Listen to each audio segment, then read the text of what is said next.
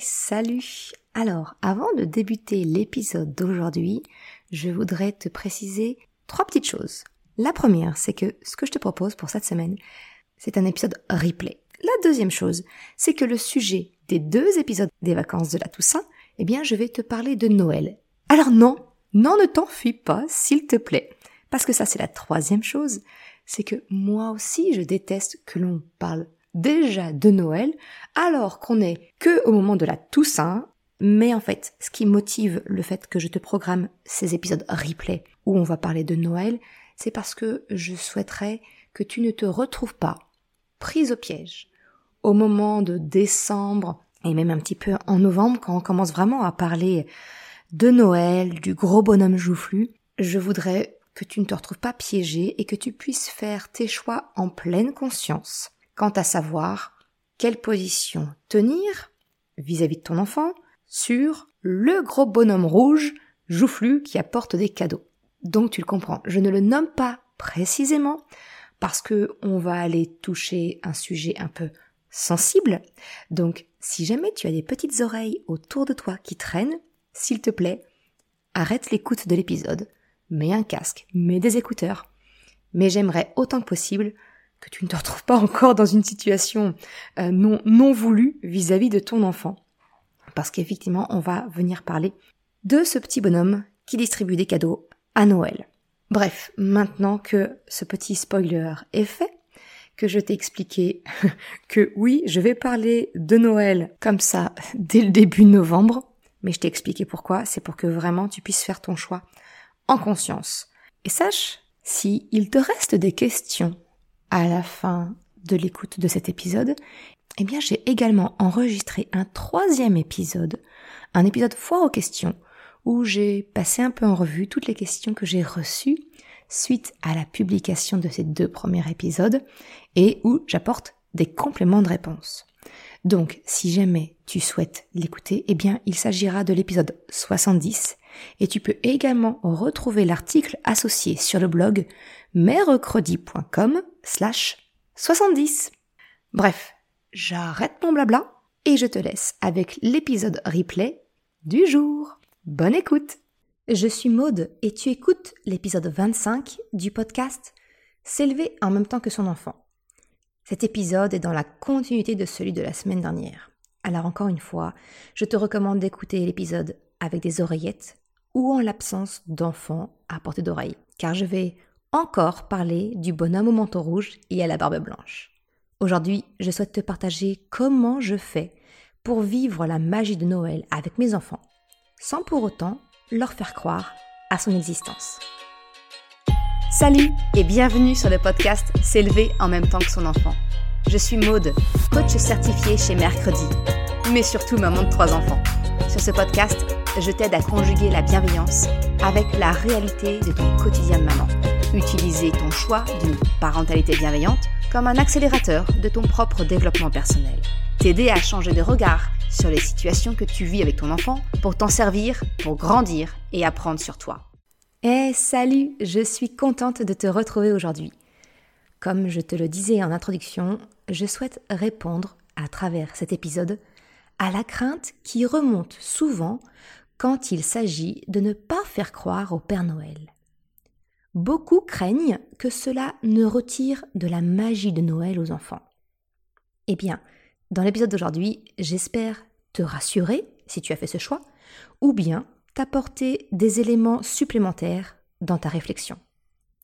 Parce que même si les enfants ne croient pas au Père Noël, eh bien, ils vivent tout autant la magie de Noël. Et peut-être même un peu plus. Mais je te laisse découvrir ça avec l'épisode du jour.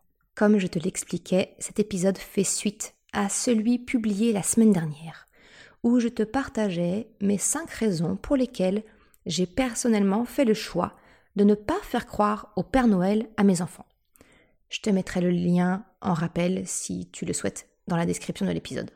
Et pourtant, malgré le fait que mes enfants connaissent la vérité, eh bien le mois de décembre est toujours plein de magie chez moi et surtout, surtout dans les yeux de mes enfants. Alors, dans l'épisode d'aujourd'hui, pour t'expliquer un petit peu la structure, je vais dans un premier temps faire un bref retour sur ce que je t'ai partager dans ce premier volet concernant Noël, où je vais aller un tout petit peu plus loin, comment je te propose en fait d'aborder la question de l'existence ou non du Père Noël avec ton enfant et comment réagir face à ceux qui ne partagent pas cette vision ou qui ont des peurs.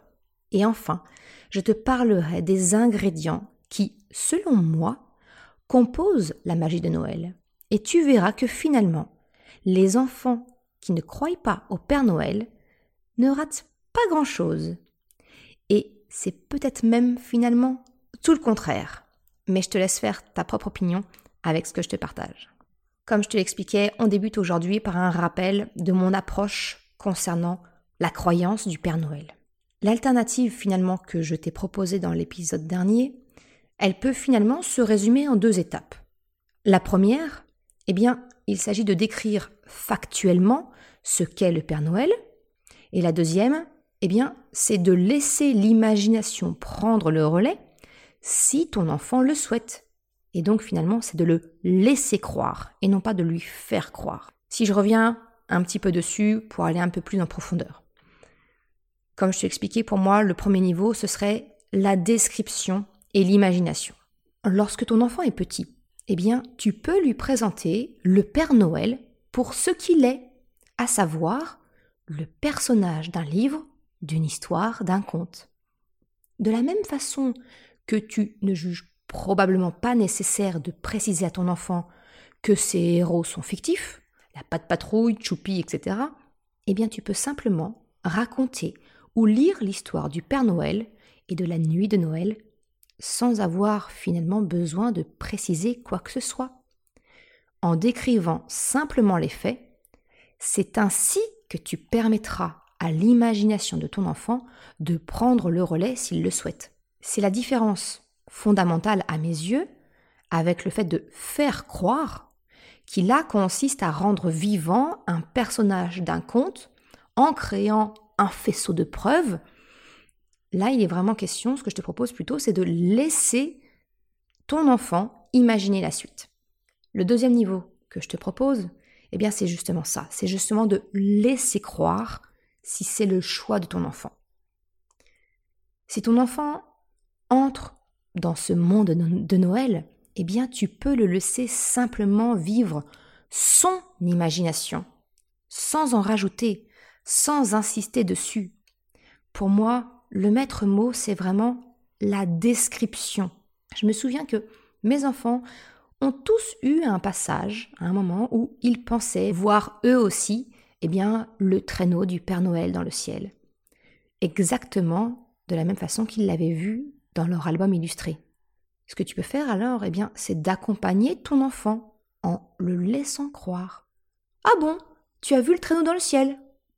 Ce serait chouette si notre voiture pouvait elle aussi voler dans le ciel, hein En fait, je laisse mes enfants imaginer tout en leur montrant et en les incluant dans les préparatifs. Je leur demande quel cadeau ils aimeraient de la part de leurs grands-parents, quel cadeau est-ce que nous, on peut choisir pour leur cousine, etc. Il n'y a pas besoin d'insister sur le fait que le Père Noël existe ou non. Finalement, les choses sont très naturelles ainsi. La différence peut paraître minime, mais selon moi, elle est en fait essentielle. C'est laisser croire si ton enfant en ressent le besoin au lieu de lui faire croire. Si je te partage mon vécu, en fait, sur mes deux enfants, je vais parler vraiment que des aînés parce que Krapopoulos, il est encore jeune. Au moment où j'enregistre l'épisode, il a trois ans et finalement, ça va être le premier Noël où il va vraiment réaliser et se souvenir de ce qui se passe à Noël. Donc si je reprends mes grands, eh bien choc à pic, finalement lui, il n'a jamais vraiment manifesté l'envie de croire. À la différence de Choupinette, qui, eh bien depuis l'année dernière, donc euh, elle avait 5 ans à ce moment-là, elle manifeste clairement l'envie de croire au Père Noël. Eh bien, c'est son choix, et nous le respectons naturellement. Ce qui ne nous empêche pas de l'inclure dans les préparatifs. Emballer les cadeaux des grands-parents, oncles et tantes avec elle. Et ça lui convient parfaitement.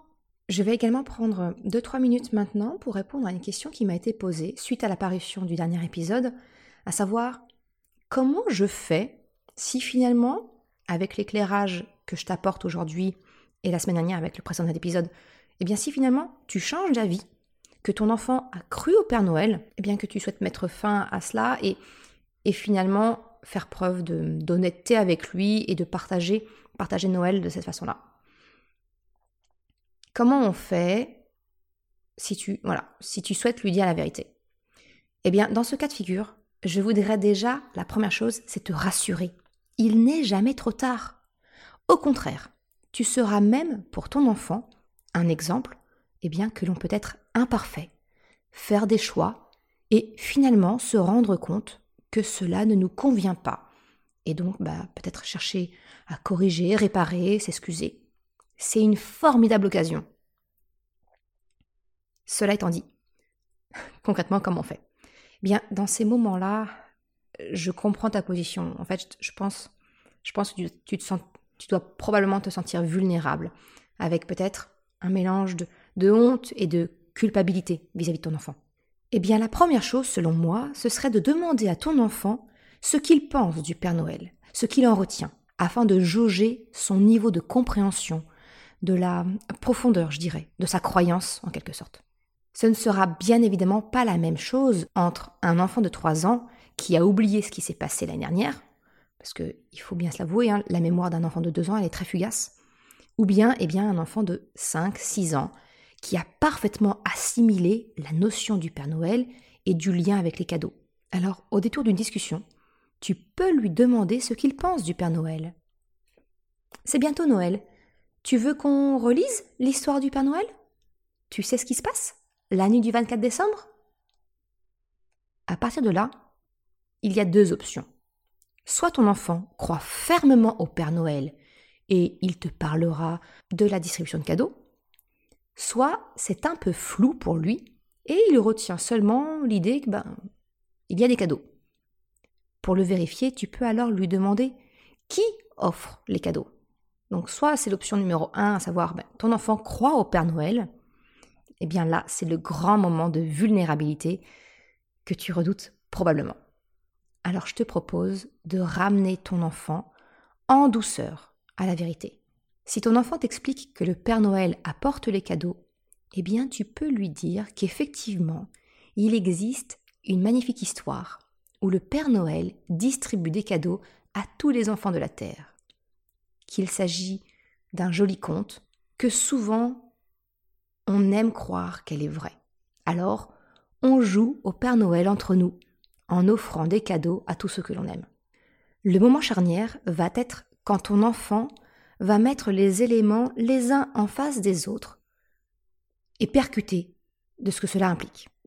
C'est là que tu peux lui expliquer la vérité et ton changement d'avis. Tu aimes beaucoup ce conte, et comme tout le monde, tu as voulu être le Père Noël de ton enfant.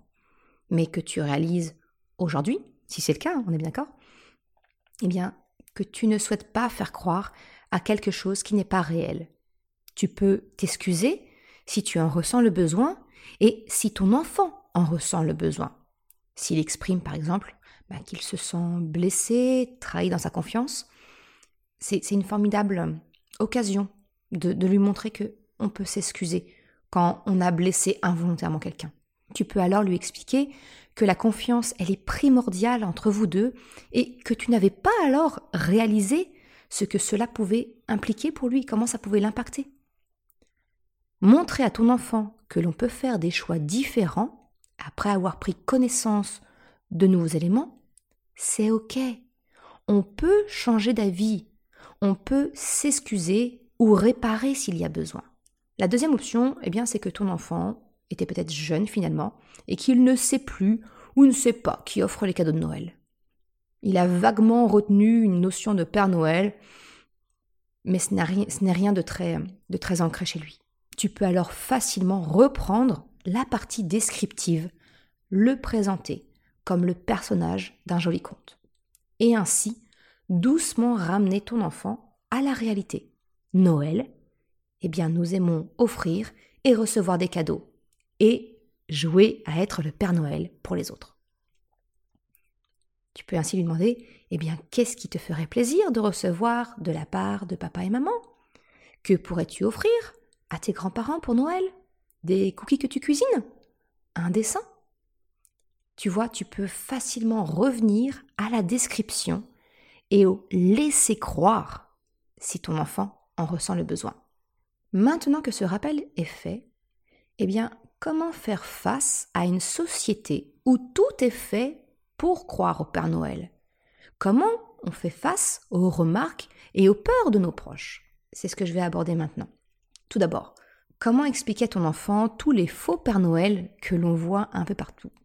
Quand tu entres dans une démarche de vérité avec ton enfant, il est difficile d'éviter la question concernant la preuve de l'existence du Père Noël, quand dans toutes les galeries marchandes, les publicités, à l'école, et bien des personnes viennent déguisées en Père Noël pour participer à cet esprit de Noël.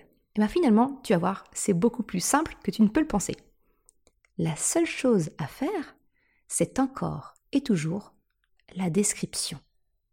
Le Père Noël que vous voyez à l'école, au spectacle peut-être de la commune, dans la galerie marchande, chez papy et mamie, eh bien, il s'agit d'une personne déguisée en Père Noël pour faire comme dans le livre. Tout le monde aime le conte du Père Noël et aime rêver à ce côté magique.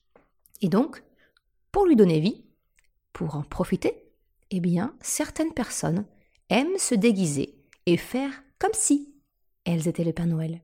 Certains enfants croient que c'est le vrai Père Noël, et chacun est libre de penser ou croire ce que l'on veut. Alors, si c'est leur choix, laissons-les y croire. Et toi aussi, tu peux y croire si tu le désires. Tu vois, présenter ainsi, c'est finalement beaucoup plus simple que peut-être ce que tu redoutais. Je vais te faire un petit aparté concernant mon expérience et finalement le retour de mes enfants. Parce qu'en préparant cet épisode et le précédent, bah, j'ai voulu savoir ce que pensent mes enfants de notre approche de vérité. Je leur ai demandé s'ils estiment que je les ai privés de quelque chose en leur ayant toujours présenté les choses ainsi. Un Chocapic, lui, il n'a jamais expressément voulu croire au Père Noël, comme je te l'ai dit. Et il m'a clairement dit non mais un grand non, j'ai manqué de rien. Il m'a même dit au contraire. Il est très content parce que je ne lui ai rien caché, je ne lui ai pas menti. Il en est heureux et il m'a même remercié finalement. Je redoutais, je te cache pas que je redoutais un peu la question auprès de Choupinette, parce que elle, comme je te l'ai dit, hein, elle manifeste encore aujourd'hui clairement l'envie de croire. Et bien finalement, sa réponse a été la même. Elle aime connaître la vérité, que je ne lui mente pas. Et d'un autre côté, elle m'a bien dit qu'elle était heureuse d'y croire. Elle ne nous reproche pas qu'on lui dise que les cadeaux viennent de telle ou telle personne, que le Père Noël croisé, c'est un homme déguisé. Finalement, je me rends compte qu'elle distingue la fête de Noël, les cadeaux que l'on s'offre, de la légende du Père Noël. Dans son cœur, elle y croit. Dans les faits, eh bien, elle sait qui offre quoi. Finalement, le retour que je peux te partager avec mes deux enfants aujourd'hui, Crapopoulos étant trop petit, eh bien, ils ne se sentent pas du tout lésés par rapport à leurs camarades ils adorent Noël et l'ambiance que nous créons autour. Pour continuer sur cette notion de déguisement de Père Noël, eh bien finalement, comme ton enfant n'a pas besoin d'être protégé, on va dire, de la vérité, eh bien il peut lui aussi, comme les adultes, jouer au Père Noël. Que ce soit en faisant des cadeaux aux autres membres de la famille, ou bien en se déguisant, en portant un bonnet de Noël pour participer le jour J à la distribution des cadeaux. Dans les fratries ou avec les cousins-cousines, cela peut prendre aussi la forme de la mise en place d'un Secret Santa. Je ne sais pas si tu connais. En fait, le principe, c'est euh, le Père Noël secret en français. Chaque membre de la famille qui se réunit pour Noël, eh bien, tire au sort le nom d'une personne de la famille et lui fait un petit cadeau pour Noël. Pour ton enfant, cela peut être un dessin, une carte réalisée lui-même, un porte-clés ou un autre cadeau, comme ceux que finalement ton enfant offre pour la fête des pères, des mères, des grands-parents. ça peut être issu d'une activité manuelle faite en famille, un gâteau fait maison. Il y a mille possibilités sans avoir besoin d'acheter quoi que ce soit. Le cadeau ici, c'est surtout l'intention. Donc tu le vois, un enfant qui n'a pas besoin de croire au Père Noël peut finalement être beaucoup plus impliqué dans la fête de Noël. La difficulté qui peut se présenter à toi, si tu fais le choix de ne pas faire croire au Père Noël à ton enfant, eh bien c'est finalement la crainte de tes proches que ton enfant ne lèse un autre enfant en lui révélant la vérité. Finalement, que le secret soit éventé et que ton enfant représente une brèche qui menace le rêve et la magie de tous les autres enfants dont les parents auraient fait un choix différent. Alors, je vais déjà présenter ça sous, sous deux angles. La première chose, c'est que on a peur que nos enfants ne disent la vérité à leurs amis qui y croient. Finalement, je me rends compte que ceux qui divulguent le secret sont plus souvent ceux qui ont découvert le poteau rose. La crainte en tant que parent, nous qui faisons un choix différent de la société, hein, eh bien c'est que notre enfant ne, ne révèle ce secret. Le fait est que pour ton enfant, il n'y a absolument aucun secret à éventer, à partager, à divulguer. Pour la simple et bonne raison que pour lui, il n'y a aucun scoop à partager avec ses amis rien qui puisse lui donner le sentiment d'être intéressant. Si je te fais un petit parallèle, tu sais que la Terre est ronde, et pourtant, tu ne le cries pas sur tous les toits autour de toi, parce que, à tes yeux, cette information n'est pas du tout un scoop. Cette information dont tu disposes, elle est d'une banalité sans nom. Par contre, si tu as cru pendant peut-être 3-4 ans que la Terre est plate et que tu découvres l'information qu'elle est ronde, là, il est fort à parier que tu auras envie de partager cette information autour de toi, parce que tu imagineras que les autres ont la même ignorance de ce fait. Ce que je veux dire par là, c'est que finalement, les enfants qui se vantent de connaître la vérité concernant le Père Noël et s'amusent à en parler autour d'eux, sont très souvent des enfants qui ont eux-mêmes cru au Père Noël. Encore une fois, c'est une histoire de pouvoir et de domination. La connaissance, c'est un grand pouvoir. Alors démontrer que l'on détient une connaissance, c'est la démonstration d'un pouvoir. Un pouvoir sur les autres, ceux qui ignorent. Les enfants ayant cru au Père Noël peuvent alors vouloir marquer la différence se démarquer de la naïveté, entre guillemets. Et euh, naïveté, hein, j'utilise vraiment ce, mot dans son sens premier. Ça n'est pas du tout péjoratif. Vraiment dans le sens de ceux qui ne savent pas. Donc ils veulent quelque part se démarquer de la naïveté de leurs camarades, de l'ignorance de leurs camarades.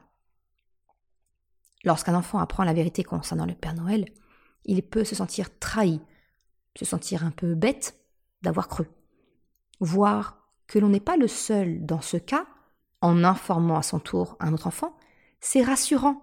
Il n'est pas le seul à avoir cru. Et il se sent alors également en situation dominante. Lui, il est dans la confidence. Il fait partie de ceux qui savent. Il se sent grand. Un enfant qui a grandi en connaissant la vérité, finalement, il ne ressent absolument pas ce besoin. Comme toi, vis-à-vis du fait que la Terre est ronde. Tu n'as pas besoin de te sentir rassuré d'avoir été là ou le seul à croire que la Terre était plate, vu que tu as toujours su qu'elle est ronde. Cette crainte que ton enfant ne divulgue le secret à d'autres, ben finalement, il n'a pas lieu d'être. La seule possibilité, c'est finalement que ton enfant en parle normalement, sans chercher à trahir quoi que ce soit, dans une discussion tout à fait banale. Et là encore, je t'explique comment moi j'ai fait avec mes propres enfants. Que dire à ton enfant pour que l'information concernant la réalité du Père Noël eh bien, ne fuite pas dans son discours malgré lui? Moi, j'ai fait le choix dès le début, j'ai expliqué à mes enfants que le Père Noël est un joli conte, mais que certaines personnes aiment vraiment beaucoup cette histoire au point de faire croire en sa réalité. Et que donc, probablement, leurs camarades de classe, cousins, cousines, eh bien, croient en l'existence du Père Noël. Le respect étant une valeur centrale que je cherche à leur faire passer, ça a juste été pour moi, pour eux, un exemple de plus du respect des autres, de la différence et des croyances. Si les autres croient au Père Noël, eh bien, on ne relève pas, on n'insiste pas. On imagine souvent, en tant que parent, que nos enfants vont parler, qu'ils vont le dire à tout le monde. Finalement, les occasions, elles sont assez rares. Avant 2-3 ans, les enfants sont jeunes. Alors même si cela leur échappe, cela finalement passe inaperçu, parce que l'enfant en face, soit il est aussi jeune et ne relèvera pas, soit il est plus âgé, mais il va mettre ça sur le compte de la jeunesse de l'enfant qui le lui dit. Il n'apportera pas beaucoup de crédit aux propos d'un enfant de 2-3 ans, qui pour lui est plus proche du bébé hein, que, d'un enfant de son âge.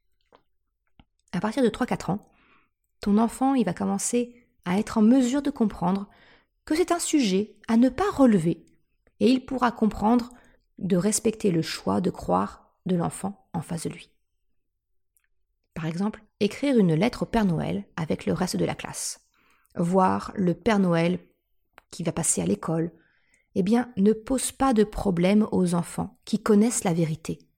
Parce que finalement, pour eux, c'est un jeu d'imagination.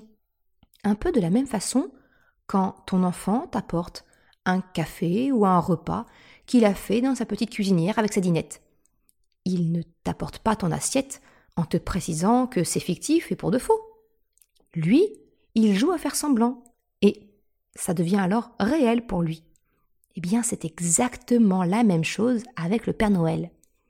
Si tu as peur que ton enfant joue au Père Noël le soir du réveillon devant des cousins ou des cousines qui, eux, croient au Père Noël, eh bien tu peux lui expliquer, de la même façon, de respecter le choix de croire de la famille. Et si vraiment il ne peut pas s'en empêcher le jour J, il est très facile d'expliquer aux enfants qui croient eh bien que ton enfant joue simplement au Père Noël. Finalement, un secret n'est dit que si on souhaite le dire. Tu vois, c'est tout compte fait assez facile de faire face à une société qui fait tout pour faire croire au Père Noël. La description et le respect permettent tous les deux de passer facilement ce que l'on peut prendre pour des difficultés.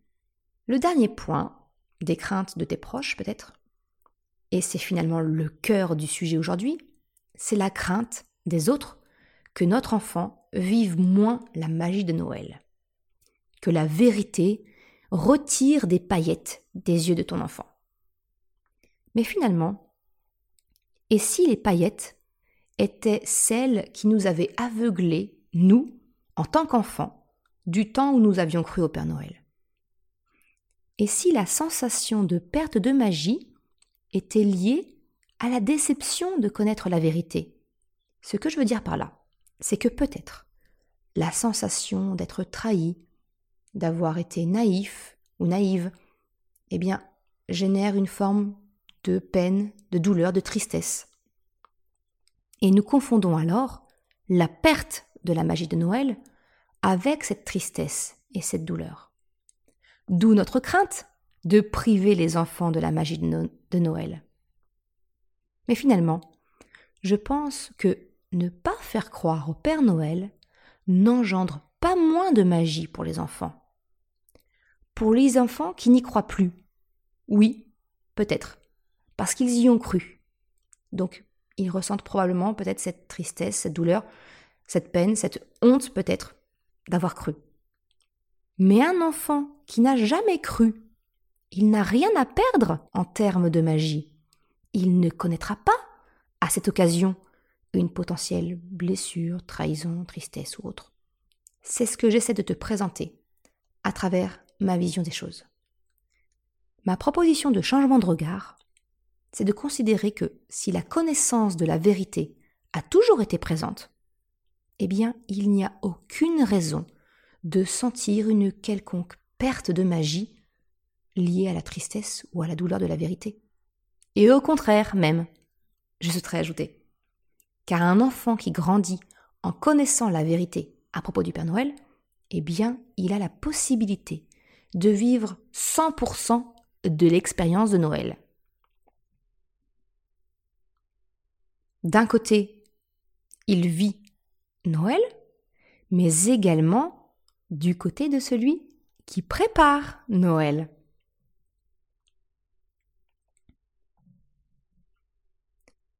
J'en arrive à la question, la magie de Noël. Comment la conserver sans faire croire au Père Noël? Finalement, derrière cette crainte, la question centrale, c'est qu'est-ce que c'est que la magie de Noël pour toi? À partir de là, tu pourras alors voir si ton enfant manque ou non quelque chose de crucial à tes yeux à travers Noël. Personnellement, je considère que la magie de Noël, elle est composée d'expériences à vivre. Je la divise en deux catégories. Les expériences que tous les enfants peuvent vivre autour de Noël, qu'ils croient ou non au Père Noël. Et celles qui sont différentes en fonction si ton enfant croit ou non au Père Noël. À mes yeux, Noël, c'est avant tout un tas d'expériences à vivre en famille. Le tout premier, c'est ce qu'on met tous en place avant même le mois de décembre, le calendrier de l'Avent et décompter les jours qui nous séparent du jour de Noël. Il faut bien être honnête, il n'y a pas que pour les enfants qu'il existe des calendriers de l'Avent. De plus en plus de marques le proposent aussi pour les adultes. Ça peut être des coffrets de thé, de bière ou même des moments de couple. À ce sujet, je te recommande, je te mettrai le lien dans la description, mais je te recommande celui de Couple de cœur qui donne des petites idées pour se retrouver par des attentions du quotidien avec ta ou ta conjointe. Le calendrier de l'Avent, c'est un véritable rendez-vous familial chaque jour pour ouvrir sa case. Et c'est cette excitation et cette impatience qui participent, selon moi, à la magie de Noël. Que ton enfant croit ou non au Père Noël, l'excitation du décompte du jour J, elle est réelle pour tout le monde, petit et grand. Le deuxième point important, selon moi, dans la magie de Noël, eh bien, ce sont toutes les expériences autour de l'ambiance, que ce soit visuel, olfactif et auditif autour de Noël.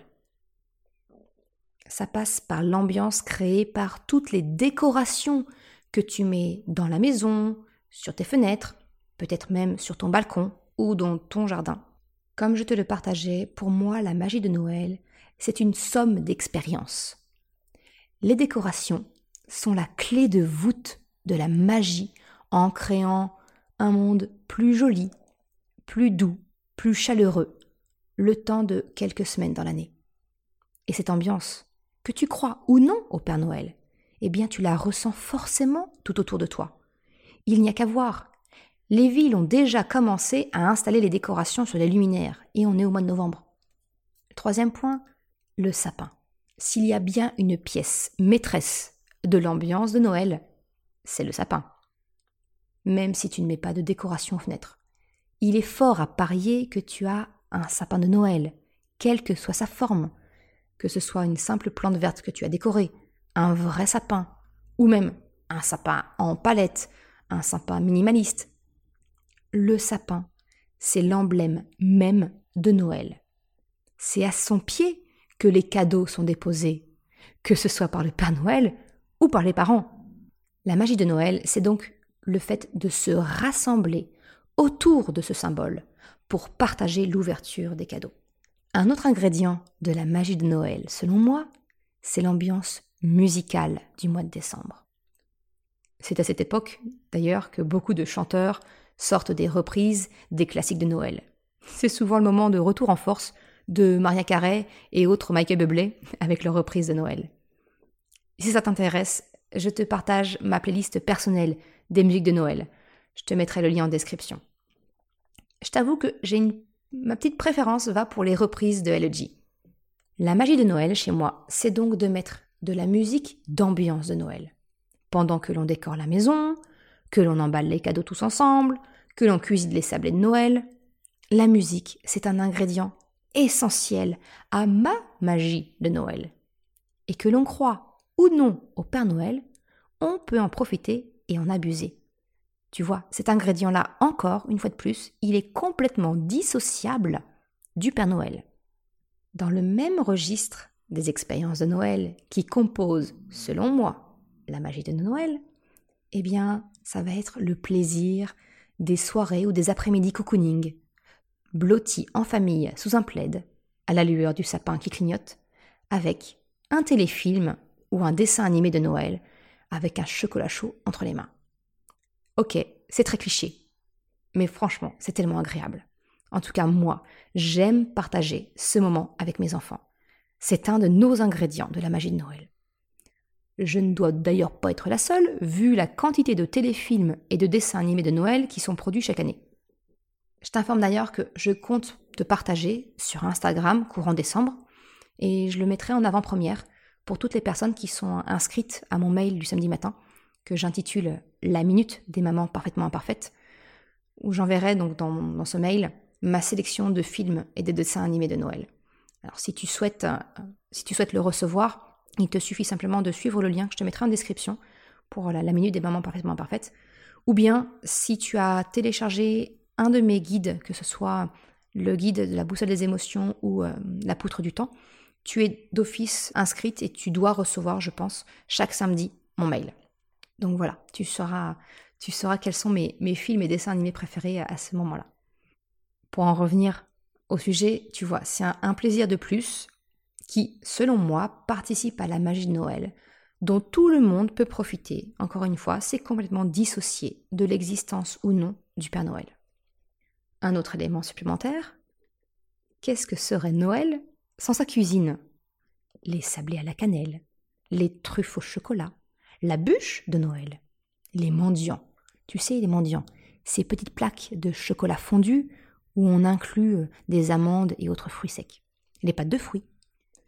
C'est une occasion de plus de se retrouver en famille, de mettre la main à la pâte, tous ensemble, pour cuisiner des douceurs de Noël. Ça aussi, dans ma famille, ça fait partie de la magie de Noël. Même avec un très jeune enfant, tu peux le faire. Les mendiants, il n'y a rien de plus simple. Et c'est très peu salissant. Au pire, il suffira de se lécher les doigts plein de chocolat. Dans la même veine, tu peux créer les sablés de Noël avec ton enfant, avec des emporte-pièces. C'est vraiment une activité très facile à mettre en place.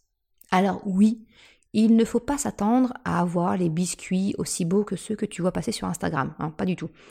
Personnellement, j'ai jeté l'éponge concernant le glaçage mais ils sont tout aussi bons. Et mes enfants, ils sont fiers de leur réalisation. Finalement, ça revient à une activité de pâte à modeler, mais qui est comestible à la fin. Concernant les truffes, personnellement, ça, a ma préférence. Hein. Les truffes au chocolat, il faut pas me les présenter sous le nez, sinon ça va pas faire long feu. mais je t'avoue que faire avec les enfants, là, ça demande une plus grosse dose de lâcher prise. Entre le cacao amer qui va voler, les doigts pleins de chocolat. Voilà. Petit bémol, tu peux le faire avec des enfants plus vieux ou en fonction de ta tolérance au lâcher prise. Un ingrédient supplémentaire, à mes yeux, les marchés de Noël et leurs petits chalets. La magie de Noël, pour moi, c'est également de saisir l'occasion d'une sortie en famille pour se balader dans un marché de Noël. C'est alors une expérience qui est une véritable explosion sensorielle. Tu as les lumières de Noël, la musique, l'odeur du vin chaud. Même les petits chalets ainsi installés te plongent dans l'ambiance de Noël. J'essaie autant que possible, moi avec ma famille, d'y aller le week-end de l'ouverture. Parce que là où je vis, il y a régulièrement des animations. Et une année notamment, je me souviens d'un superbe spectacle, une parade d'ours géants et vraiment, c'est très, très sympa avec les enfants. voilà, c'est un spectacle en pleine nature, avec tout le monde. Enfin, en pleine nature. On s'entend, hein, c'est en ville. Mais voilà, c'est un spectacle dehors. C'est souvent très beau à voir. Je te mettrai le lien euh, de la troupe qui est passée chez nous avec cette parade d'ours géants. C'était vraiment, c'était vraiment très sympa à voir. Finalement, le point commun de beaucoup des ingrédients que je t'ai partagés, c'est finalement de ralentir un peu le rythme, de prendre du temps ensemble, en famille, de partager ces moments. C'est le fameux yuge danois dont je t'ai parlé dans l'épisode 23 pour passer du temps de qualité avec ton enfant. Je prononce toujours aussi mal le mot, hein, mais voilà. prendre le temps de faire de la pâtisserie ensemble, de partager un plaid sur le canapé pour regarder un film, déambuler dans le marché de Noël. Tu vois, tout ça, c'est prendre du temps, passer un moment ensemble. La magie de Noël, pour moi, c'est de trouver et de prendre du temps ensemble. Et encore une fois, c'est accessible à tous et complètement décorrélé de l'existence ou non du Père Noël. Si tu es réticente peut-être à l'idée de sortir au froid et peut-être même sous la pluie hein, pour faire le marché de Noël, eh bien tu peux tout à fait le substituer en prenant le parti d'une balade en voiture à la nuit tombée pour profiter des illuminations de la ville ou des maisons décorées près de chez toi. On a tous des voisins proches qui, à l'occasion de Noël, eh bien décorent leur maison avec plein de lumière. Et quelquefois, eh bien, les journaux ou les sites locaux, eh bien, en font écho. Ça aussi, selon moi, ça participe à l'ambiance et donc à la magie de Noël. Et j'ai gardé le meilleur pour la fin. Je pense que la puissance de la magie de Noël réside dans le fait que cet événement, une fois dans l'année, eh bien, nous donne l'occasion de nous réunir tous ensemble. C'est l'occasion de voir ou de revoir ceux que l'on voit parfois moins souvent. Pour ma part, c'est notamment à cette occasion que j'ai le plaisir de revoir tous mes cousins, cousines, oncles, tantes. C'est un rendez-vous annuel que j'attends avec impatience. Parce que voilà, on est tous pris dans notre quotidien, et quelquefois il peut être difficile de nous réunir. Il faut voir les disponibilités de chacun. Noël, c'est simple, c'est un rendez-vous tacite. Pas besoin de le planifier à l'avance pour trouver une date. C'est fixe, chaque année, en tout cas dans ma famille. Dans ma famille paternelle, on se réunit tous le 25 décembre midi. Quelquefois, certains d'entre nous ne peuvent pas venir, et ils ne peuvent venir que pour le dessert ou bien le soir. Mais c'est notre rendez-vous. Eh bien, la magie de Noël, c'est cela pour moi. Voir ceux qui me sont chers, que je vois régulièrement ou pas, mais qui comptent dans mon cœur. Je sais que c'est un moment de plaisir pour se retrouver tous ensemble. Et ce n'est pas le Père Noël qui amène cette magie. Voilà ce que signifie la magie de Noël pour moi. Que l'on peut partager tous ensemble, sans faire attention si des enfants sont à côté ou non. C'est quelque chose de complètement décorrélé de l'existence ou non du Père Noël. Comme je te le disais en démarrant cette partie, je vais également te partager les ingrédients qui, selon moi, font partie de la magie de Noël, mais qui sont finalement accessibles que si on connaît la vérité à propos du Père Noël. Ce sont des petits plaisirs qui s'ajoutent. Comme je te l'ai dit dans l'épisode 24, hein, où je t'explique les cinq raisons de ne pas faire croire au Père Noël, eh bien, l'expérience supplémentaire que tu permets à ton enfant, c'est de lui offrir une occasion supplémentaire de ressentir le plaisir d'offrir un cadeau. Le plaisir d'offrir, finalement, c'est de choisir un cadeau et d'y mettre de l'intention. Peut-être que toi aussi, comme moi, tu fais partie de celles et ceux qui aiment offrir. La satisfaction que l'on ressent lorsque l'on trouve le cadeau que l'on sait qui fera plaisir à l'autre. La joie de voir la surprise et la joie en retour dans le regard de celui qui découvre ce que l'on a préparé pour lui. Et oui, offrir un cadeau, ça procure de la joie, également pour celui qui l'offre. Eh bien finalement, ne pas faire croire au Père Noël permet à ton enfant de ressentir une fois de plus dans l'année cette expérience. Toi, tu la connais, cette joie, dans les yeux de ton enfant, quand il t'offre le cadeau qu'il a préparé pour la fête des pères ou la fête des mères. Des fois, son impatience et sa joie sont tellement fortes qu'il ne peut d'ailleurs pas s'empêcher de te l'offrir en avance ou de te le montrer tellement il est fier et heureux. Eh bien, connaître la vérité concernant le Père Noël lui permet de pouvoir saisir cette occasion supplémentaire de joie et de bonheur d'offrir. Et qu'est-ce que c'est que la magie de Noël si ce n'est pas ce bonheur et cette joie intense de faire plaisir à ceux que l'on aime À mon sens, les enfants à qui on ne fait pas croire au Père Noël, ils ont donc cette part supplémentaire de la magie de Noël ils ont également une occasion supplémentaire de vivre encore un peu plus de magie de Noël. Parce que les enfants peuvent alors participer au choix des cadeaux, à l'emballage des cadeaux, et peut-être même à la décoration, personnalisation des étiquettes des cadeaux. Les enfants aiment se sentir impliqués, écoutés. Eh bien, les faire participer au choix des cadeaux, c'est une occasion de plus pour eux de se sentir grands, de faire partie de ceux qui comptent. Comme je te l'expliquais, ils peuvent donc jouer au Père Noël en quelque sorte. Ça peut être leur demander leur avis quant à la couleur du pull qu'on leur offre à papa, du choix du thème du puzzle pour leur cousine. Cela peut aussi être de les impliquer dans la confection de cadeaux faits maison, un sachet de sablé de Noël pour les oncles et les tantes, créer une carte de vœux pour leurs arrière-grands-parents. Tu le vois, ils peuvent eux aussi se glisser dans le rôle du Père Noël. Une autre idée, c'est que comme ton enfant sait à qui on offre les cadeaux, il peut participer à l'emballage. Tu peux même en faire une activité en famille en créant un petit atelier pour personnaliser les étiquettes que tu accroches sur chaque cadeau pour savoir à qui ils sont destinés. Ça peut être de la peinture à la main pour les plus petits, et en grandissant, tu peux faire un atelier de tampons, de coloriage, découpage, coller des gommettes, des paillettes. Bref, je te conseille vivement Internet et notamment Pinterest, qui est une source infinie d'idées. Mais ça, ce n'est possible que si ton enfant sait que les cadeaux ne sont pas apportés par le Père Noël. Sans quoi, eh bien, tu seras contrainte de le préserver de cela. Emballer les cadeaux, c'est souvent vu comme une contrainte. Hein. C'est, une corvée, vu la multitude de cadeaux qu'il y a à Noël, euh, ça, ça prend un petit peu de temps. Eh bien, le fait que ton enfant n'ait pas besoin d'être préservé de cela, s'il ne croit pas au Père Noël, eh bien, tu n'as pas besoin d'attendre que tout le monde soit couché pour te mettre à emballer tous les cadeaux. Et ça peut même devenir une activité en famille avec ma fameuse playlist de Noël en fond sonore et pourquoi pas quelques gâteaux de Noël pour rassasier les petits lutins. Tu vois, ça crée une expérience supplémentaire autour de Noël et donc peut-être une part de magie supplémentaire. Tu peux impliquer ton enfant dans le choix du papier cadeau ou du tissu choisi, hein, si tu optes pour une solution plus zéro déchet. Je te remettrai le lien de mon article à ce sujet, si ça t'intéresse, je le mettrai en description. Mais tu le vois, c'est une expérience de plus que ton enfant peut vivre s'il a connaissance de la vérité concernant le Père Noël. Et donc, une part supplémentaire de magie de Noël à vivre.